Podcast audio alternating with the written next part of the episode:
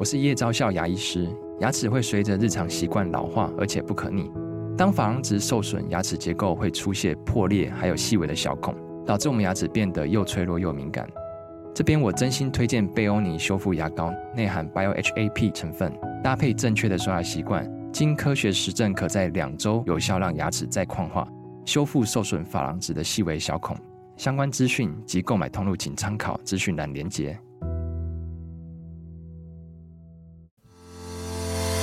好你点进来听，刚好我想说点什么。大家好，欢迎收听《刚好遇见你》，我是赖芳玉。每集我将为您带来轻松、舒心跟专业的多元角度，我们一起来聊天吧。那对呀、啊，那为什么阿德勒的《被讨厌勇气》到底在说什么？被讨厌的勇气这本书呢，它其实呈现了几个很还蛮关键啊，有意思，可能是平常大众不会这样子思考的一些阿德勒心理学的概念。Uh huh. 它第一章叫做否定心理创伤。哦，oh, 对，很很有意思。要否定自己的心理创伤啊？嗯，就是他在谈说，呃，我先讲作者认为的阿德勒。好，作者认为的阿德勒是不认同心理创伤的存在的。这是啊，做哎，这个叫叫什么来着？岸见一郎，案件一郎，案件一郎的说法。嗯，嗯对。那他的观点是认为说，呃，因为从弗洛伊德的角度来说的话，他是因果论的，就是你小时候发生的 A 事件，你长大出就会长大之后会长出 A 结果。嗯，这样子是一个因因跟果的关系。嗯，也就是说，你一直认为自己可能是带着创伤的，那么你就会认为说，你的结论就是一定是大概呃，在亲密关系当中，你就会处在一个不稳定的状态。嗯哼。那可是实际上你有另外一个选择，所以弗洛伊德的那个因果论就可能会让你失去了选择的勇气。对，你会误会说我就被决定了，因为我小时候是这样子的经历。长大之后，我或许就变成一个怎么样子的人？哦，你会误以为你就一定会是这样，但实际上阿德勒不这么想吗？对，阿德勒的想法，他会认为在因跟果之间还有一个东西叫做目的。哦，目的。我们怎么样回应这些创伤的经验？我们如果聚焦在讲创伤的经验，嗯，我们怎么样回应这个创伤的经验？他认为人类是透过一个目的。嗯哼，我现在经验到不舒服，然后我希望。到一个我感觉比较好的一个地方去，嗯哼，诶，这当中就有自己的创意存在。哦，我选择这个目的的时候，我写自己的人生剧本，嗯，所以我就用很有创意的方式来决定我的目的会是什么。对，创意听起来是一个很正向的词，对不对？听起来蛮 funny 的，很好玩，蛮 funny 的。对，我，我有一天懂了这个概念之后，我就觉得，哦，看人好好玩哦，我就觉得 真的哇，同样的一件事情呢，在一对兄弟，他们俩一对兄弟同时看到。呃，爸爸妈妈吵架，嗯，他们两个人得到的结论完全的不一样，然后也发展出完全不同的人生轨迹。哦，看到父母的吵架，你的创意会是什么？比方说 A，哦，比方说哥哥可能就觉得，嗯，女人都是不可以相信的，因为他在他在那个父母亲的争执当中，他注意到的是，呃，可能是对妈妈很跋扈的一面。啊，对对对对对，那呃。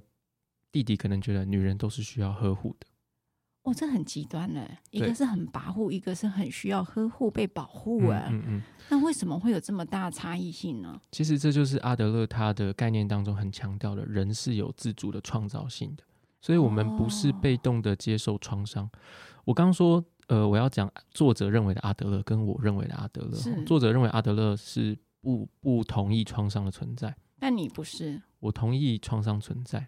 Okay, 但我认为人可以选择怎么样子去运用这个创伤的经验，是因为你接受了弗洛伊德，又接受了阿德勒？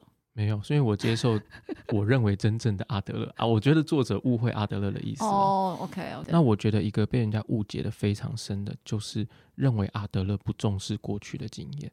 嗯，这是一个天大的误解，因为有好几个网红，他们在他们的影片当中都说阿德勒是不在意过去的经验的。是是被案件一郎给误导的，还是大家误的？就大家误会了什么？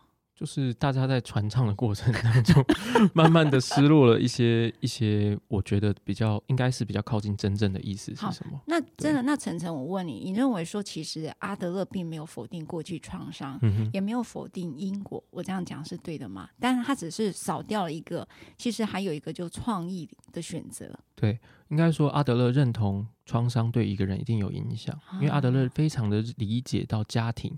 理解到社会的文化对一个人的影响力之大。嗯，在我们讲的三大家弗洛伊德、荣格、阿德勒这三个人当中，阿德勒是做最多社会改革，而且做最多教育的。所以你会看到很多正向教养的书都是阿德勒和他会强调他是以阿德勒的心理学为背景。是的，是的，讲尤其在亲子教育方面。对对对，那这样子的一个人怎么可能不重视童年的经验？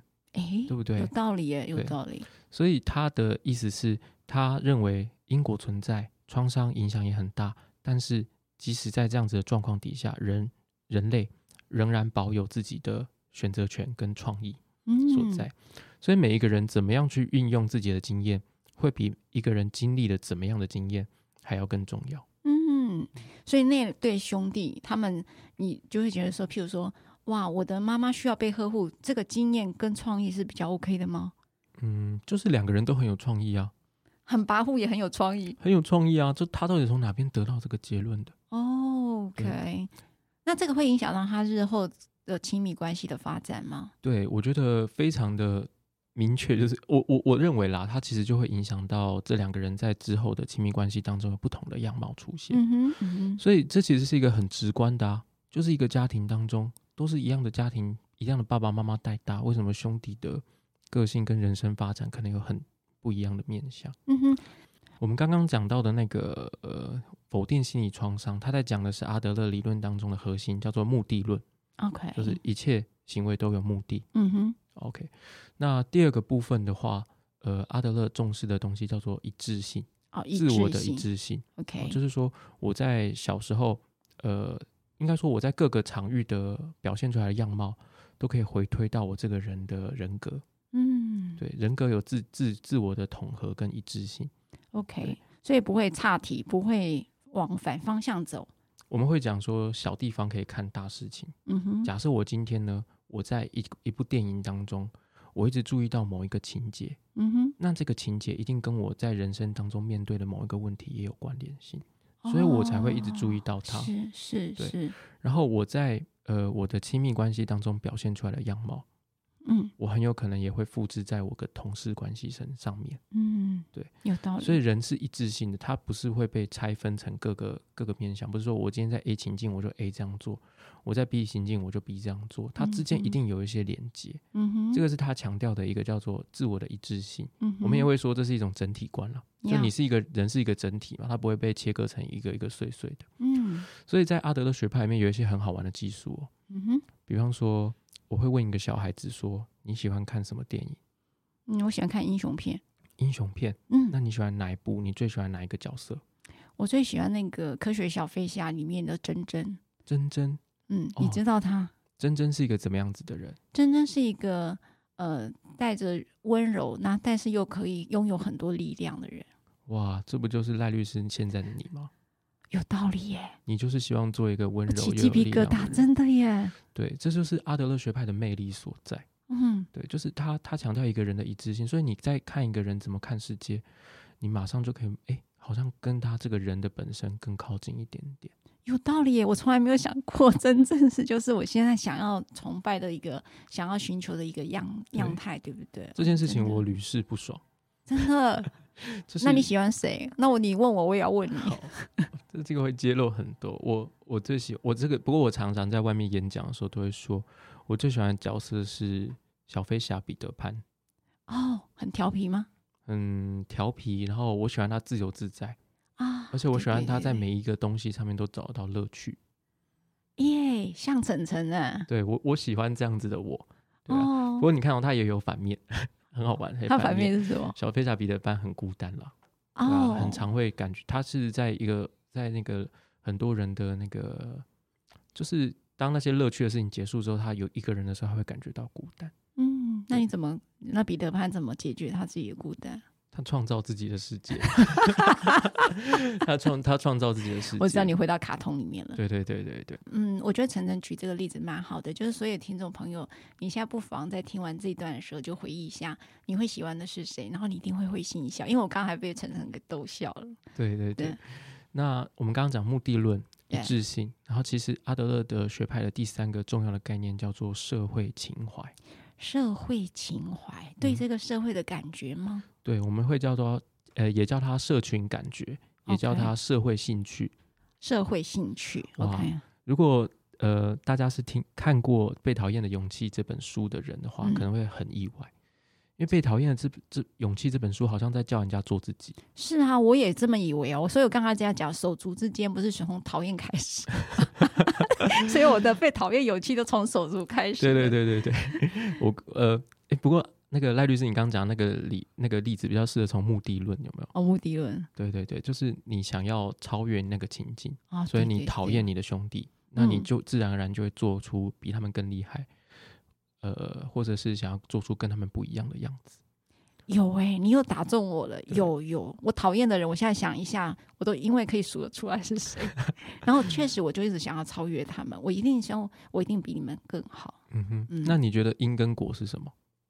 你讨厌他们，所以你想要你想要超越？是？不不不，如果是阿德勒会说，你想要超越他们，所以你开始讨厌他们啊，所以是要倒过来的，对。结果不是结果，结果应该是一个人的目的。所以我其实是想要超越，然后因此我就要讨厌他。因此你，你你你自然而然会累积很多不喜欢他们的情绪。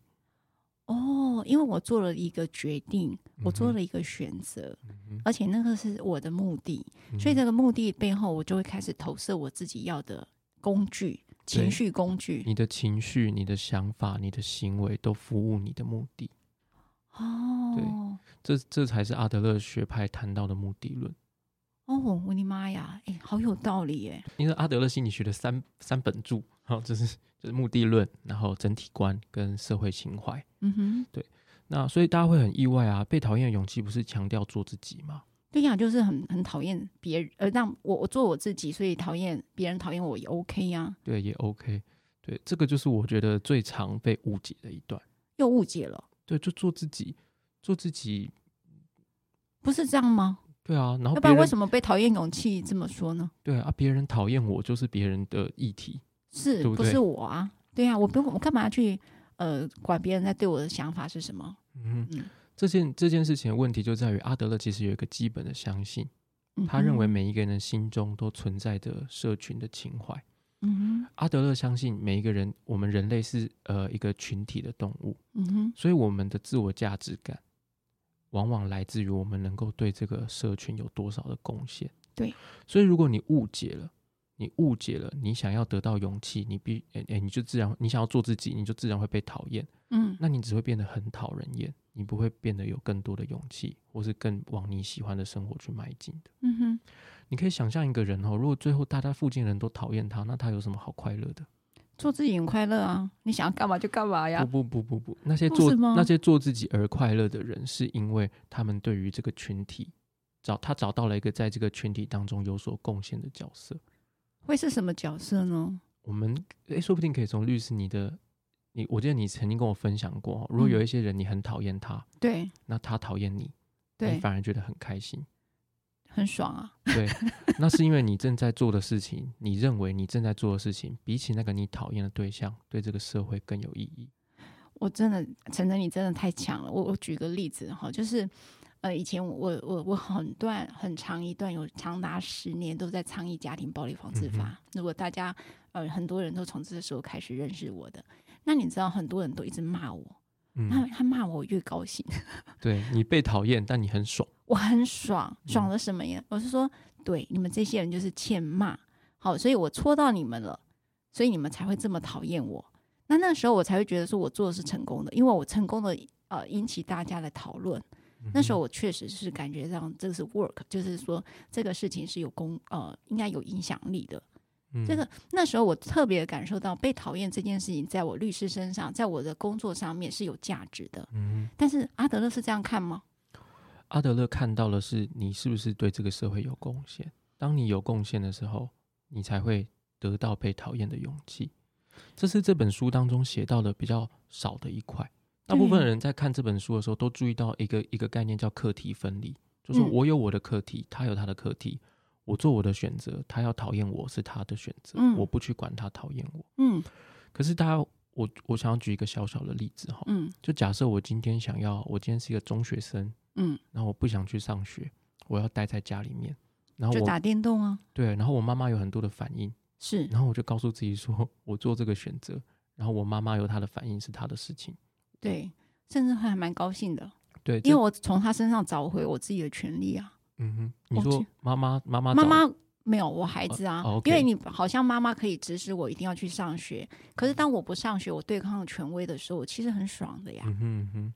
对所以妈妈讨厌我很刚刚好，不是就是我的选择吗？对，所以很做自己，对不对？对对，但是这样子会导致什么结果？这是我一个我们喜欢的健康的样子吗？不喜欢，所以我找不到答案是什么呀？嗯、对，所以你想要得到被讨厌勇气，真正的答案是你必须要先看到你在这个社群当中你可以做出什么贡献。如果你能够看到自己在这个社群当中的贡献的话，那别人讨不讨厌你，其实我们真的不会那么在意。那这个青少年他就是不想去上学，然后妈妈很生气。那你觉得这个小孩对这个社会有什么贡献吗？对，所以他就没有贡献呢。所以哦，所以他无法承担被讨厌这件事情。哦，他反而其实是一个自我放弃。对，他只会导向他的自我放弃。嗯，他并不会去找到那个真正的勇气，属于自己做自己的勇气，属于做自己的勇气，也就是找到自己的价值，对，对不对？对。好，那所以。如果那这样子，晨晨我就不明白，那他的社会情怀又是什么呢？社会情怀哦，其实它是一个有一点点大的东西，讲起来很抽象啊，嗯、说起来会像一种信仰。哦，OK，就是他认为我们人呢，很自然而然的会想要在这个社群当中找到一个位置，是对，找到一个我可以贡献的位置。而且找到一个别人会爱我的感觉，嗯、爱我、信任我的感觉。可是那晨晨我就不明白了。那假设是这样，如果大家都一直没有呃肯定我，我举例子，我还是希望，有时候像我小时候啊，嗯、老是觉得那些班长。就很会念书，然后一下就被大家喜欢，又被老师喜欢。那我就觉得说，我就是功课不太好，那同学不会喜欢我，就觉得我很孤僻，是一个很怪的人。那老师也不太理会我。那这个是非常感呃很难的感受啊。就就就这么讲，应该讲说是一个很不舒服的一个成长经历啊。那可是我如果从阿德勒的视角来看，我有个社会情怀是希望被大家喜欢的，可是我做不到啊，那怎么办？所以你会气馁。对，我会气馁，但是你气馁之后，我就是看漫画。对，你会走向什么路？就是你的选择了。我就走掉自己的路，自己的路就是看漫画，因为漫画世界里每个人对我很好。对，所以你选择封闭自己，而不是展现出你的社会情怀。是，如果说你倒过来，你在这个不舒服的感受当中，你找到说啊，我或许书没有念的那么好，但是我在其他方面我可以贡献。那你就找找到了另外一条路去展现、去贡献出来，然后去展现你的社会情怀。嗯，所以说为什么我们在辅导孩子的时候，我我自己的呃辅导的架构当中很重视重视一件事情，一个孩子是不是有贡献身旁的人的机会？嗯，因为如果我们不把他的这种不舒服的感受导引导引到，哎，他可以贡献、可以展现社会情怀的位置。那他就会导引到自我中心、封闭自己、嗯、自我放弃的位置上面去。嗯哼，那你怎么引导？那个孩子就说：“我就是这样，我就是这样，你又怎么样呢？”这个孩子自己也看不见，还是身旁的人看不见？他觉得身旁的人都看不见，我再怎么努力都没有用。嗯哼，那我就会看见他。哦，所以我们要找到一个人会看见你的价值。对，有一本很棒的书也可以推荐给大家，叫做《看见孩子的亮点》。OK。对。我觉得我们刚刚其实就在讲这件事情。当一个人他无法展现自己的社会情怀的时候，这个东西，这个社会情怀在不在？嗯，还在，他只是无法被展现出来。是对。所以当我们看到一个孩一个人的亮点，一个孩子的亮点的时候，那他才会开始相信说，原来我也有可能在这个社会上找到一个位置。嗯，我我可以有一些行动去找到这个属于我的位置。我觉得还蛮特别，就是陈晨也勾起我小时候的记忆了哈，就是说。呃，小时候确实我就是我，我提过嘛哈，我的小学不是一个很愉快的过程。我的原哦从呃小时候童年记忆了啊，可是我确实就跟书在一起，嗯，好，呃，好小子也好，或者是我那些漫画也好哈。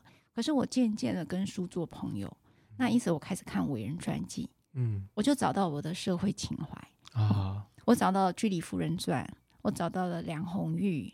那我找到了《飘》里头的女主角费雯丽，她那种坚毅，嗯、我开始拼凑出我自己想要的样子。嗯哼，嗯哼，那就是我刚才晨晨在讲的社会情怀，对不对？对，因此我就用你自己的方式展现你的社会情怀。对，对，然后因此我产生了我人生动力，所以我国中啊、高中啊就开始用奖学金在过日子，嗯、从一个成绩很糟的人开始用奖学金来交我的学费。嗯、所以原则上你是一个相对成功的例子，应该是。如果从你的逻辑，从你从阿德勒的逻辑来讲，我确实是从社会情怀勾动我的人生目的的。嗯嗯哼，所以其实你呃在教养过程当中，呃尤其在青少年。你如何看见孩子的亮点，并且找到他人生的舞台，找到他人生的目的，嗯、也许就是我们一个扮演父母亲或是人生导师一个很重要的任务，是这样吗？对，我觉得，哎，赖律师，你完全具备我可以当个辅导老师的那种、那种、那种、那种感觉了。我认真觉得你是阿德勒学派，所以你不断的鼓励我。没有，我会让我让我想到一件事情哈，我我们常常跟那个孩子讲，应该大家都曾经听过你的心理师这样讲过哈，嗯，很谢谢你愿意告诉我。对，对，这句话你们请问你们是诚恳的讲吗？我是不知道别人诚不诚恳，我自己有的时候是蛮诚恳的。真的，我都以为你们坦白讲，我常听他讲，谢谢你愿意告诉我，或者谢谢你啊、呃，那么慷慨的告诉我、嗯。那时候我都一直觉得好像是你们的口头禅呢。对，这句话背后在传达是谢谢你的贡献、哦，你告诉我，让我能够更了解你。哦，这样就对你们是贡献了吗？对，所以这只是一个小小的、啊、，OK，对，就是以小小的累积起来，那可以还可以再再扯一些，就是我们工作上面的小细节啊，这个东西真的很细节，嗯，比方说，呃呃，我曾经去过一个家庭里面工作，每一次我要去跟孩子谈话的时候，妈妈就会帮我把椅子拿进去，哦，一拿到房子孩子的房间里面去、嗯，然后结束的时候，妈妈会把它拿出来，对，为什么？就是这个这个家庭的样子就是这样，所以那个孩子就很软烂，就软烂成一团啊，自我封闭，然后没有贡献这样。哦。后来我做了，我从一个小事开始，我离开的时候，我就会说：“哎、欸，你可以帮我把椅子一起拿出来吗？”嗯，因为我们关系有建立嘛，所以他就开始帮我把椅子拿出来，就是这样一个小小的东西，嗯哼，让这个孩子慢慢的找到说：“哎、欸，我在生活当中，我到底可以为别人贡献哪些事情？”嗯，对。然后我我在辅导那个。就是毒品成瘾者的时候，然后我我记得有一年我做出一个很明确的建议，嗯，很明确的建议，我们很少给那么明确的建议。我问他说：“你今年红包要包多少给爸爸妈妈？”我鼓励他说：“你包包看，多或少没关系。哦” OK。他后来我们在谈话的时候，他非常非常激动，哦，效果非常卓越。怎么说？因为爸爸妈妈感动到不行，因为一个软烂，然后毒品的性。毒，他是毒品，对，用药的孩子，用药的孩子，对，居然有一天包了红包给我，我真的觉得那父母一定会非常非常的激动，嗯，他应该用激动来形容？对，而且他们的那个父母的激动，父母的感动，全部都映照到这个孩子身上，原来他意识到我做的事情可以对别人有那么大的影响力，哦、嗯，对，所以社会情怀是一个呃。我不知道很少被谈，好像被谈到的时候都是说什么你要为国啊，乡人为国，嗯，对，就是或者是比较呃，对对对，就是为呃做立大志，对，或者是说你要为了我们家庭怎么样，好像大家认为的社会情怀都是负负面的，好像被贴上负面的标签、嗯，可是社会情怀却是人类存在，我觉得很有力量的一个东西，嗯哼，这也是阿德勒阿德勒强调的，嗯哼，对。那你所以，当我们我觉得这也就典型。当我们在讲被讨厌勇气，当然是一开始被吸引大家的是那个被讨厌勇气，嗯，然后做自己的一个一个想象。对。可是实际上，阿德勒更强调的是一个社会情怀，就是人我关系，对吗？嗯哼。哦，所以在这个人我关系里头，那么阿德勒有什么建议吗？在这个人我关系，就先回头谈一件事情，就是在这个书当中，我记得有一个标题是。呃，所有的烦恼都是人际关系的烦恼。对，有我有看到这个标题。哦，这句话常常被误会。哦，不是吗？对，因为我的意思是说，他写这句话的目的被误会。哦，是目的被误会。对，很多人都会说，所有的烦恼都是人际关系的烦恼，所以我只要不在乎人际关系，我就没有这些烦恼。确实啊，不是这样吗？对，然后还会有接着讲哦，就说什么哎，自卑感啦，然后都是你，都是你自己。自己打造出来给自己的，难道不是吗？对，但是阿德勒在说的事情是倒过来的。怎么倒过来呢？我们永远都存在人际关系之中，我们很难独立一个人这件事。对，所以我们永远都会有那些烦恼啊。哦，对啊，我觉得那个被讨厌勇气应该倒过来写你。就是被你被你讲完之后，我觉得被讨厌勇气应该倒过来写，就是如何做到没有被讨厌，然后之类的，在人际关系当很有勇气这样子。对对对，被讨厌的勇气是一个蛮蛮蛮酷也蛮棒的标题啊。对啊，我只要是说，所有的所有的烦恼都是人际关系的烦恼，但其实阿德勒在说的是，人是不能脱离人际关系而活的。嗯，所以呃，我们可是我们很强调独处，哎，嗯哼，跟这个有没有冲突？独处，并像日本有一本书，就是这个呃，一个人老后，好、呃、之类的，就是终究人是一个人的走掉的。我觉得确实，哎，如果我现在的理解的话，哈，嗯，我在想一件事情：一个人独处的时候，为什么能够平安？心里为什么能够安定而不寂寞呢？对，为什么？因为他在心里面跟别人保持了连接。哦，所以他不需要跟别人握着手，我不需要抱着你，但我知道你爱我。OK，所以我可以一个人，就像一个孩子一样。我们常常在强调说，一个孩子要怎么样子让你的孩子有勇气，可以去探索，可以独立。嗯，是你要给他足够的关爱，一致的、嗯、足够的，而且你要给他一种你相信他，你会在这里等他，这样他才会出门去，开开心心、心心的去玩。他知道他有家可以归，对，他在心中保有这个连接，嗯，所以他可以一个人。OK，所以我在想，我没有读过那一本书啦，就是在讲一个人一个人老后一个人老后的书，老后的书，他有给男生看跟给女生看的，嗯哼，嗯哼。但我我如果我认为啦，我认为如果一个人在老后要感觉到平安，那他应该是要在心里面拥有很多的连接，无论是跟其他的人的。嗯或者是跟自己所做的事情的这些连接。嗯哼，那刚才啊，刚才陈晨有提到一个误解，就是提到说所有的烦恼来自于人际关系的烦恼，这句话是有错的吗？这句话没有错啊，我只是说大家搞错他的逻辑。他的逻辑是什么？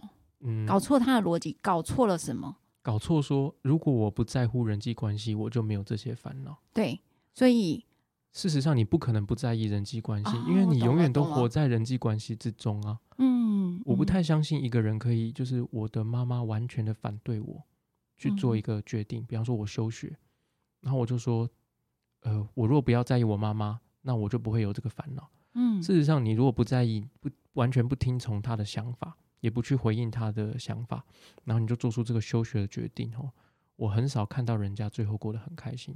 好。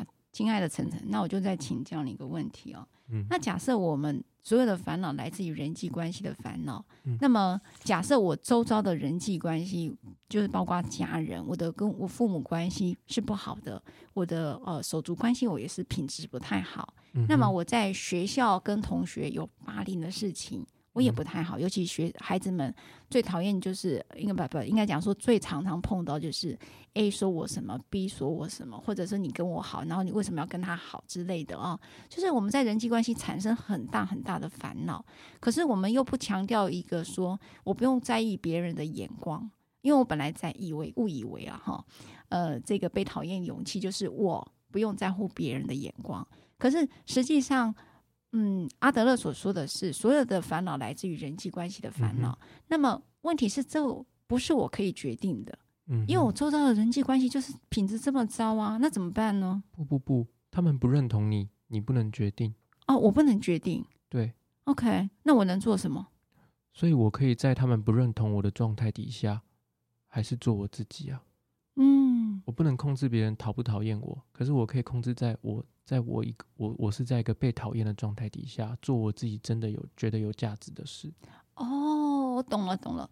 所以你意思是说，我虽然来自于人际关系的烦恼，有这样的烦恼，但是我依然可以回到刚才讲的，找到人生的目的，对，找到我的对这个社会的情怀，对，我的价值是什么？嗯，你依然可以在这里，因此你才有办法有这个勇气，因为烦恼虽然都还在，但是你是有勇气去接纳跟面对的。对。我这样讲是对的吗？我我觉得你讲的非常的好。你看，你擅长鼓励，真的是老师。没有，我我我就会想到说，呃，这就像是嗯一个观点了，就说你你讨厌我，OK 啊，然后我也难过。比方说，我做出了一个我妈妈不喜欢的决定。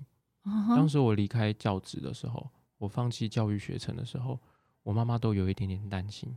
因为她觉得你很难存活啊。对啊，他就说：“哎呦，这学心理的人知道怎么在这个社会上活下去哈。”但她不晓得最近心理学很夯的哦。嗯，她我妈妈就是比较没有在接触这些新闻吧。了解。了解，所以我必须要承担。我确定那个那个不安全感在我身上是有影响力的。嗯，我妈妈的担心在我身上有影响力。嗯哼。好，可是即使他他对我产生这些影响力，我仍然做出我真正觉得有价值、符符合我的决定。嗯哼。所以我一方面要接受别人讨厌我。嗯。假设我们讲，呃，我妈妈当然爱我啦，那个那个那个担心里面都是爱哈。我们讲讨厌好了，就我我仍然要承担别人讨厌我。嗯。好，但是我还是做做属于我的决定。嗯哼，对，而且这个决定，你知道，那是一个社会情怀，是一个有价值的事情。对对，所以倒过来，我要怎么样子可以承担别人讨厌我，嗯、然后还有勇气做自己呢？我必须要先知道，嗯、我就必须要先找到，我是一个有价值的，我做的事情是可以对这个社会有贡献的。嗯，所以你讨厌我，嗯，我没关系，你就讨厌我啊，我讨厌也，你讨厌我，我也难过了。我也不是说不难过，对于那些流言蜚语，我也会觉得难过。可是我知道眼前有一件更有价值、更有贡献的事情去做，所以我心安理得。你们就自尽情的讨厌我，我就尽情的受这些伤害。但是背后有一个对我而言更重要的事情，我要完成。所以刚才晨晨举我的例子，刚才提到说，呃，我有人说讨厌我，但是我好像还蛮开心的。嗯哼，他你越生气，我越开心。对啊，就是这种感觉吗？对对对。OK。我们在讲勇气的时候，勇气跟害怕是一体两面的。嗯哼，如果一个人做自己不害怕的事情，那这样不叫做勇气啊。嗯，对。可是上次在前一集啊，那个晨晨有跟我们分享阿德勒的自卑感。嗯，那你如何？如果说自卑感是与生俱来的啊，就上一集我们有在聊的，那么你又如何那么自信，或者这么有勇气去做啊，呃，觉得自己认为有价值的事呢？你你的自卑感都一直认为你不足啊，不是吗？还是我又误解了阿德勒？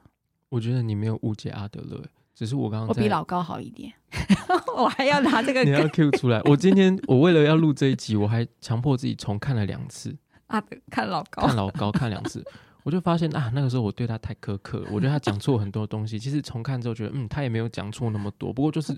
有几个关键的句子，他误会比较大。哦，比方说什么，我们阿德勒学派的治疗师只会一直灌鸡汤。哦，听了超气的。我们技术超多元的，还有说什么我们不在乎忆过去的经验，没有呢。我们最关键的技术叫早期回忆，怎么会不在乎过于过去的经验？哈，是啊，糟糕，完了，骂完人家又忘记自己要说。讲自卑感，我们既然有自卑感，都认为自己不足，我又如何拥有勇气来去作为我们认为社会情怀的事情呢？我觉得这个问题没有简单的答案，但我可以从另外一个角度给予给予大家一个思考的点。嗯，我们如何给予彼此勇气，去面对那些我们无法面对的自卑感？哦，在我的人生经验当中，很多时候我鼓起勇气做一件事情，是因为身旁的人给了我力量。我们彼此连结。嗯，我觉得我做不到这件事情，可是我的同学们大家都一起努力。嗯，我觉得我一个人没有办法改变一个家庭的困难。嗯，我我很害怕。可是我身旁有好多的伙伴，嗯哼，我觉得我没有办法面对一个孩子的痛苦，嗯哼，可是我跟这个孩子连接，我重视这个孩子，所以我鼓起勇气去尝试，嗯，对。那所以我们要，我我们不只是想说我自己如何得到一个勇气，我觉得我我觉得我们可以从一个大一点的角度去想，我们如何给彼此勇气法。嗯，对，谢谢你。我觉得你好像要给我们这一集最后一句话了啊？真的吗？你让我觉得阿德勒显然是我跟晨晨会不断在继续在这个 podcast 再继续讨论的话题。但今天我们针对阿德勒给我们这几个，嗯啊，我觉得晨晨今天澄清了很多，但是我们似乎可以再往下聊。但是今天你必须要先给我一句话了。我想要说一件事情是，是因为今天在聊被讨厌的勇气。对。呃，我觉得我们大家不需要被讨厌的勇气。哦。Oh. 对，我觉得我们需要。学习被爱，还有爱人的勇气。嗯，对，因为我觉得很多时候我们没有被讨厌的勇气，我们因为被讨厌不敢做出一些属于我们自己的决定，是因为我们不知道自己是一个值得被爱，而且只呃可以对别人有贡献的人。嗯，对，也就是说对自己呃爱人跟被爱这件事情找到了一个肯定，嗯哼，甚至找到了一个方向。对，那那个时候是不是被讨厌哦？不是那么重要，因为它不是真正的议题，对，它恐怕是一个假议题，在爱的世界里头，它也许真的是一个假议题。对对对，嗯嗯，谢谢晨晨，嗯，谢谢。谢谢。如果你喜欢我分享的内容，欢迎订阅。想请我喝杯咖啡，欢迎打赏，我们会全数捐给儿少全新会。如果你想要更了解儿少全新会，在每集详细内容都会有介绍。大家下次刚好遇见时，我们再来聊天喽，拜拜。